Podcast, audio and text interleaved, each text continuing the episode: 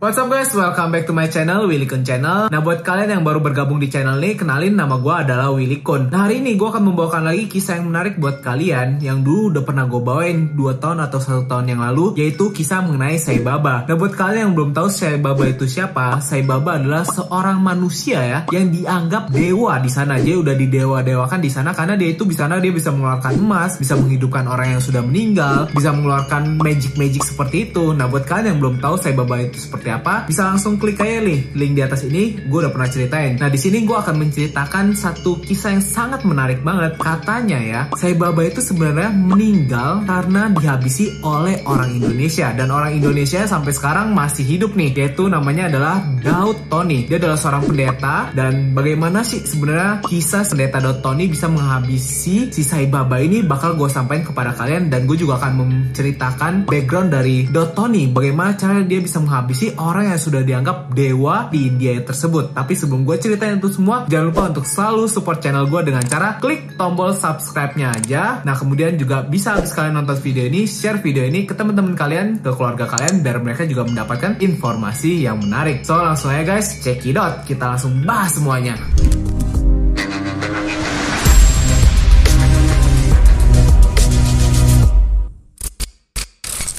So, langsung aja gue bakal ceritain kepada kalian inti cerita dari yang banyak di request nih sebenarnya. Katanya sih Sai Baba yang didewa-dewakan di India itu, yang bisa mengeluarkan magic, yang bisa mengeluarkan emas dari tangannya, sakunya gitu langsung mengeluarkan emas, bisa meninggal oleh orang Indonesia, yaitu Bapak Pendeta Daud Tony. Nah, jadi kejadian ini balik kepada tahun dua ribu sebelas, di mana bulan Januari Bapak Daud Tony ini ditelepon oleh pemerintah Indonesia, tepatnya jenderal. Pada saat itu ada satu orang jenderal menelepon Bapak Daud Tony ini. Kemudian dia memanggil Bapak Daud Tony ini ke kediaman presiden pada saat itu, yaitu di Cikeas. Nah, sesampainya di Cikeas, belum ngomong apapun, Bapak Daud ini sudah langsung melihat, wah, ini ada kiriman ilmu gelap nih, ada santet tingkat tinggi yang dikirimkan kepada presiden pada saat itu. Pada saat itu juga langsung Ibu Presiden langsung datang kepada Bapak Daud dan mengatakan, sebelum ngomong apapun, Bapak Daud langsung mengatakan, tuh, ini ada gangguan santet ya. Dia langsung mengeluarkan foto pada saat itu dan menunjukkan kepada Ibu Negara pada saat itu, dan Ibu Negara mengatakan betul. Dari sini Bapak Daud itu juga mengatakan lawannya ini adalah lawan yang sangat kuat sekali, sangat setara dengan dia.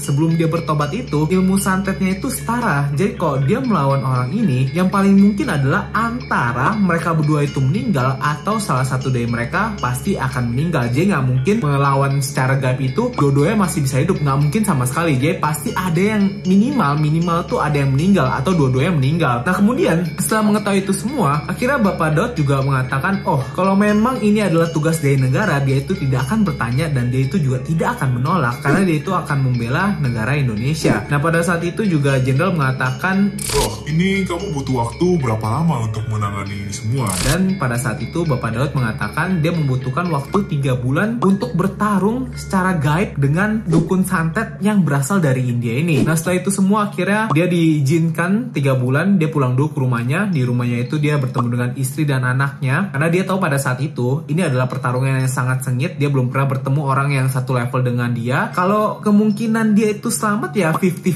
puluh dengan dukun santet ini. Sehingga dia pergi ke istrinya dan dia mengatakan, ini surat tanah, ini juga surat-surat bank. Jadi kalau ada apa-apa, kalau mungkin bapak nggak kembali ya sudah, langsung saja di situ dipakai saja. Nah, pada saat itu anak istrinya juga, loh, kok ngomong kayak gitu, ada apa? Tapi pada saat itu dia hanya mendamkan pada hatinya. Kemudian dia pergi bertugas. Nah, dia pada saat itu juga tidak ingin melakukan tugasnya ini di rumah, karena dia tahu pertarungannya akan sengit banget. Hingga dia diberikan satu tempat di kediaman di Jakarta. Di situ satu rumah, dia diam di situ, dia mulai langsung masuk ke dalam rumah. Nah, baru saja dia menginjakan kakinya di dalam rumah tersebut, tiba-tiba sudah ada kiriman ular dari Sai Baba ini langsung menuju kepada dia. Tapi pada saat itu keadaannya memang Bapak Pendeta Daud Tony ini sudah bertobat, dia itu sudah mengikuti kepercayaannya, dia berdoa dan dia menyebutkan nama Tuhannya, yaitu Tuhan Yesus. Dibilang, demi nama Tuhan Yesus, langsung ularnya pada saat itu langsung hilang. Kemudian dia duduk. Pas dia duduk ini, dia melihat kiriman dewa. Dewanya ini seperti dewa India, yaitu juga ada ularnya. Kemudian juga ada tombak trisula dengan tiga tiga tombak gitu. Kemudian pada saat itu dia melihat dewanya ini mengambil tombak tersebut dan melemparkan kepada Bapak Daud. Nah, setelah itu terkenalah di bagian kakinya. Tapi pada saat itu dia mengatakan, demi nama Tuhan Yesus. Lagi-lagi dewa tersebut menghilang. Nah, setelah menghilang itu datanglah dewa kedua, yaitu dewa dengan tangan yang banyak. Nah, pada saat itu dia mengetahui kalau ini adalah serangan yang luar biasa. Tapi pada saat itu dia berdoa lagi Bapak Daud dan dia mengatakan, demi nama Tuhan Yesus. Pada saat itu langsung kaca-kaca di sekitar rumah tersebut langsung pecah begitu saja. Dan yang luar biasanya dewanya itu juga menghilang. Pada saat itu dia merasakan ini lawannya ini sudah putus nyawanya nih. Dia bisa merasakan pada saat itu dan dia langsung bangkit berdiri. Dia menelepon pada jenderal. Dia mengatakan lawannya yang di India itu sudah meninggal. Coba diperiksa. Nah setelah diperiksa pada saat itu memang lawannya pada saat itu di India sudah meninggal. Nah luar biasa ya, setelah kejadian ini dia kembali kepada jenderal dan dia mengatakan kalau ini adalah tugas terakhirnya. Dia nggak berani lagi untuk bertugas seperti ini karena memang taruhannya nyawa pada saat itu. Dia mengetahui kalau bukan dia yang meninggal pasti lawannya. Atau lawannya yang meninggal atau dia atau dua-dua yang meninggal, nggak mungkin dua-duanya selamat. Nah setelah kejadian itu akhirnya dia berhenti dari pengawalan gaib pemerintahan Indonesia karena pada tahun dua ribu empat belas ada presiden baru, dia udah nggak mau lagi. Dia sudah mengabdi selama sepuluh tahun pada saat itu. Nah kemudian yang uniknya lagi, kalau kalian nggak percaya kalau ini kisah yang datanya sih beneran, memang ada beberapa bukti yang menurut gue pribadi cukup menonjolkan kisah ini kalau ini adalah kisah beneran. Karena kejadiannya seperti dikatakan oleh Bapak Daud terjadi pada tahun dua ribu sebelas, yaitu bulan Januari. Kalau kita perhatikan, Sai Baba itu memang meninggal pada dua ribu sebelas bulan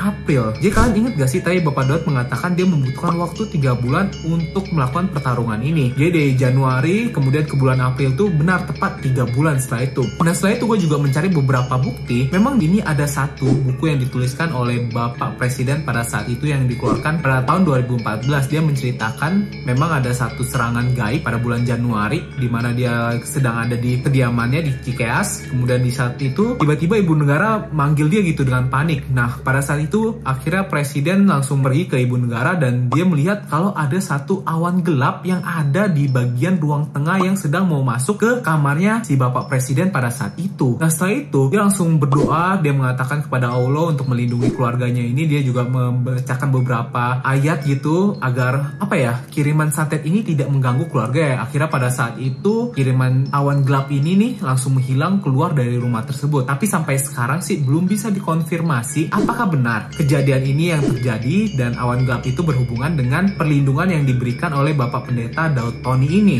Nah, gimana menurut kalian? Kalian percaya gak dengan hal yang sudah diceritakan pada saat ini nih? Kalau kalian percaya bisa komen di kolom komentar. Kalau kalian gak percaya juga bisa komen di kolom komentar. Gue mau tahu apa yang kalian pikirkan. Nah itu dia guys, tentang kisah yang sangat luar biasa sekali tentang meninggalnya Sai Baba yang dihabisi oleh orang Indonesia. Tapi menariknya gak berhenti di situ aja. Rupanya biografi dari Bapak Pendeta Daud Tony ini juga luar biasa sekali. Nah gue bakal sampaikan kepada kalian satu persatu secara singkat aja ya guys. Jadi memang Bapak Pendeta Daud Tony ini sudah belajar tentang ilmu gaib, ilmu santet sejak berumur sembilan tahun. Dia pada saat itu masih S D, dia itu sudah mempelajari ilmu gaib ini. Dia adalah anak kedua dari lima bersaudara, di mana dia itu lahir pada Sabtu Pahing. Nah Sabtu Pahing ini adalah weton Jawa, di mana levelnya itu yang paling tinggi. Jadi ilmu gaibnya itu yang paling tinggi, yang bisa menyerap paling tinggi. Nah pada saat itu juga dia itu memiliki seorang kakek dan nenek yang rupanya adalah seorang dukun yang memiliki ilmu amat tinggi. Pada saat itu ingin mewarisi ilmu ini kepada Daud karena pada saat itu rupanya kakek dan neneknya ini kalau memiliki ilmu yang sangat tinggi ini belum bisa meninggal. Jadi memang ini kisah yang gue tahu kalau orang yang memiliki bawaan ilmu gaib seperti itu meninggalnya itu sangat susah, walaupun sakit, walaupun bagaimana yang terjadi dengan tubuhnya itu mereka itu tetap tidak bisa meninggal. Nah ini diwarisi juga bukan dengan langsung dibilang nih mau diwarisin, nggak seperti itu. Rupanya pada saat itu Bapak Pendeta Daud ini juga sedang di apa ya, sedang di mengalami Ke, uh, kekerasan dari guru S D-nya itu. Dia dipukulin. Kemudian kakeknya ini menawarkan kepada Daud, Daud, bagaimana kalau ini kakek sembuhkan, tapi kalau kamu mau disembuhkan, kamu itu harus menjadi murid atau menjadi anak angkat dari kakek ini. Nah pada saat itu sebenarnya Daud udah mengetahui kalau kakeknya ini adalah orang sakti, sempat takut gitu untuk mewarisi ilmunya ini. Tapi pada saat itu memang kakeknya juga menggunakan trik dimana menunjukkan satu ilmunya yang pasti anak kecil tuh suka banget, yaitu ilmu untuk menghilang dan ilmu teleportasi. Oke, kalau kalian melihat, wah tiba-tiba orang bisa menghilang nih dan muncul lagi, tembus dari belakang terus muncul di depan, kan keren banget kan. Pasti pada waktu itu anak kecil mau banget, dan akhirnya Bapak Pendeta Daud ini pun mengiyakan dia itu mau mengambil ilmu yang akan diwariskan kepada kakeknya. Nah, untuk yang pertama yang harus disiapkan Bapak Daud ini adalah dari mentalnya. Nah, dari mentalnya ini pertama-tama Bapak Daud ini dibawa ke satu tempat yang sangat gelap sekali, yaitu kuburan yang tidak ada cahaya sama sekali. Di situ dia dibiarkan untuk berjalan dan kakeknya ini melihat dari jarak jauh gitu. Nah, pada saat itu Bapak Daud ini sudah bersaksi kalau dia pada saat itu sudah melihat kayak berbagai macam jenis hantu yang tidak ada kepala, yang bentuknya terbang, yang sangat mengerikan. Pokoknya pada saat itu dia sudah terbiasa, dan dia luar biasanya pada saat itu juga bisa tenang, bisa menjalaninya dengan ya sudah melatih melatih aja pada saat itu. Kemudian setelah kejadian itu juga akhirnya kakeknya ini mau mewariskan satu ilmu pertama yang harus dipelajari oleh Bapak Daud sebelum mempelajari ilmu-ilmu lainnya, yaitu ilmu untuk berjalan di atas air.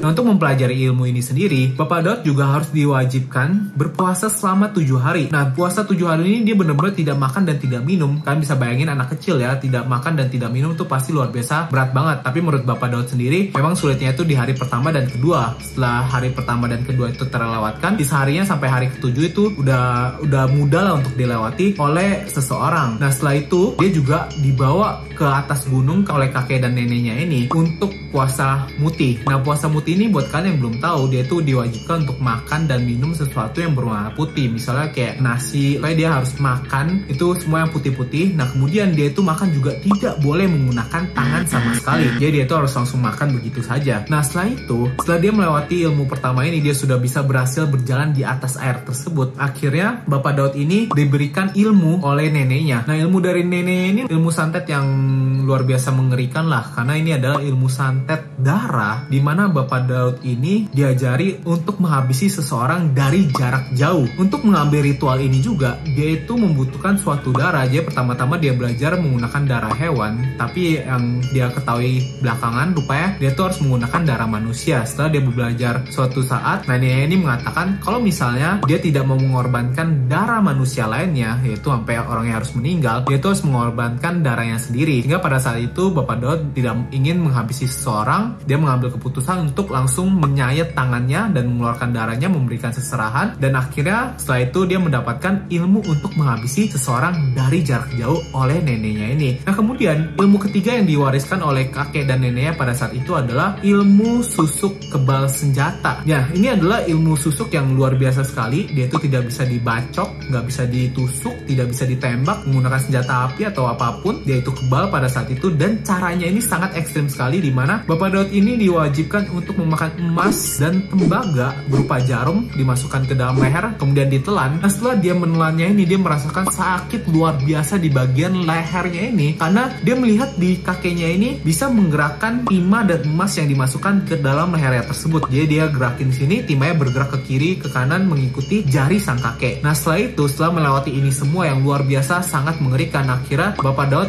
pada saat itu berhasil mempelajari ilmu santet tingkat tinggi. Tapi luar biasa pada saat ini, ada ini Bapak Daud terkenal orang yang luar biasa ilmu santet ya, banyak banget kayak orang-orang menteri, kemudian orang-orang yang negara gitu datang kepada dia untuk mengisengin ya lawannya atau mungkin orang yang tidak digemari. Tapi pada saat ini memang Bapak Daud itu ilmu santetnya tinggi, tapi dia berkomitmen tidak mau menghabisi seseorang. Jadi kalau dia sedang menyantet seseorang, dia itu memberikan satu titik di mana orangnya itu antara hidup dan mati, jadi nggak akan dibuat sampai meninggal gitu. Nah, setelah kejadian ini semua akhirnya ya udah Bapak Daud ini belajar satu ilmu terakhir, ilmu santet yang jauh-jauh-jauh lebih tinggi lagi, dimana disebut dengan ilmu pameng kang jaga, dimana ini ada ilmu yang luar biasa. Dia bisa memukul seseorang dari jarak lima puluh meter, dan kalau orang yang terkena pukulan ini atau batu yang terkena pukulan ini, orang tersebut akan meninggal dan batu tersebut akan hancur, pecah, berantakan. Nah, untuk mengambil ilmu ini juga dia membutuhkan satu ritual yang luar biasa panjang banget, tapi pada akhirnya dia berhasil mengambil ilmu ini. Nah, setelah dia mempelajari berbagai macam ilmu ini, akhirnya memang betul si kakek dan neneknya itu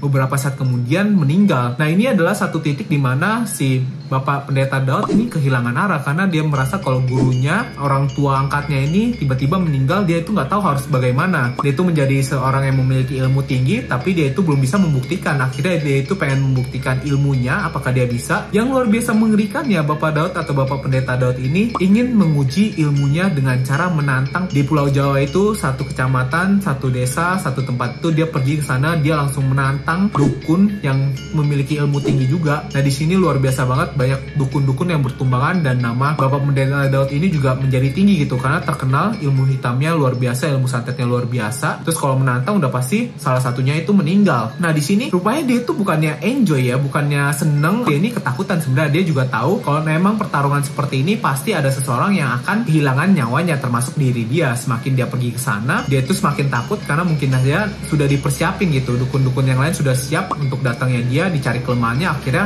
dihabisi nantinya. Nah pada suatu saat sebelum dia pergi lagi, dia itu diajak oleh temannya untuk ke acara K K R. Nah buat kalian yang belum tahu K K R ini apa, K K R adalah suatu acara rohani atau acara keagamaan dari agama Kristen. Di situ dia diajak, kemudian dia itu mendengar satu pendeta yaitu Bapak Gilbert. Di sini Bapak Pendeta itu sedang uh, khotbah di depan. Tiba-tiba dia mengatakan kalau orang yang memiliki ilmu atau memiliki jimat bisa langsung aja mengangkat tangan. Pada saat itu dia didoain rupanya. Nah setelah itu dia juga diajak ke depan mimbar gitu, ke depan panggung. Dikira pada saat itu dia mau bertarung kan, pada saat itu rupanya ini adalah dia itu didoain. Bapak Daud itu sangat terkejut, tapi pada saat itu Bapak Daud langsung menantang Bapak Gilbert biar uh, bertarung aja secara apa ya, secara gaib pada saat itu. Di situ Bapak Pendeta Gilbert mengiyakan tantangannya ini dan akhirnya dia bilang kalau memang mau bertarung silakan datang besok pagi jam delapan pagi. Nah setelah itu akhirnya Bapak Pendeta Daud ini pulang ke rumah. Di situ dia pulang, dia merasakan kayak gelisah banget, nggak bisa tidur karena dia tahu kayak besok bakal bertarung tapi nggak seperti biasanya. Nah tapi akhirnya besok pagi dia datang, dia datang mereka bertarung. Di sini mereka melakukan pertarungan, rupanya pertarungan satu meter,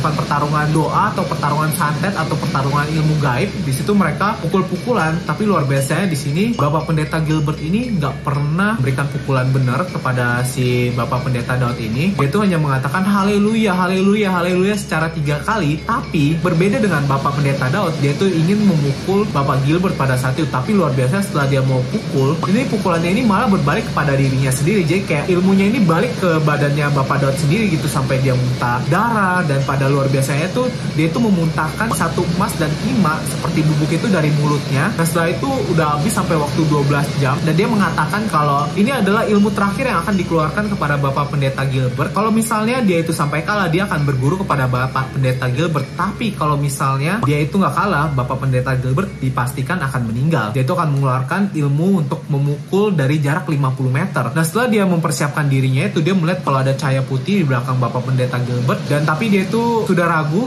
tapi tetap ingin melakukan untuk menghabisi Bapak Gilbert pada saat itu. Sampai akhirnya dia pukul. Pas dia pukul ini benar-benar tidak terjadi apa-apa, pukulannya tersebut malah berbalik, dia itu malah terkena pukulannya ini dan akhirnya dia itu amnesia sampai satu tahun. Di sini dia mengatakan kalau dia mendapatkan pencerahan dan akhirnya dia merasa itu harus mencari Bapak Gilbert lagi setelah satu tahun tersebut. Akhirnya dia mencari Bapak Gilbert. Pada saat itu Bapak Gilbert masih ada di Solo. Dia pergi ke Bapak Gilbert, Bapak Pendeta Gilbert pada saat itu, dan Bapak Pendeta Gilbert mengatakan kalau dia mau mempelajari apa yang dipunyai oleh Bapak Pendeta Gilbert, silakan pelajari Alkitab. Sejak saat itu akhirnya Bapak Pendeta Daud Tony ini bertobat dan dia sekarang sudah menjadi penginjil. Nah gimana menurut kalian? Kisahnya backgroundnya sih luar biasa banget menurut gue pribadi, tapi menurut kalian gimana sih? Gue gak mau jelasin terlalu detail soalnya takut kalau udah bersinggungan tentang agama. Gue pasti saling menghormati ya, agama gue ataupun agama saudara-saudara kita ataupun agama yang ada di Indonesia, menurut gue harus saling dihormati. Tapi menurut kalian gimana nih? Coba silakan komen di kolom komentar pendapat kalian tentang kisah yang udah gue sampaikan kepada kalian, khususnya tentang Sai Baba, pertarungan Sai Baba yang didewa-dewakan lah di India, kemudian Bapak Pendeta Daud Tony ini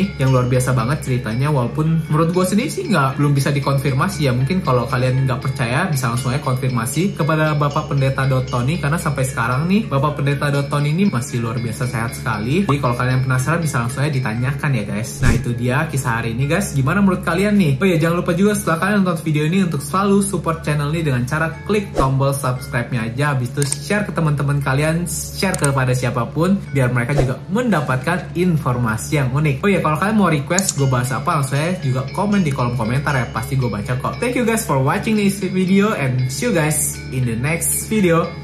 Ciao.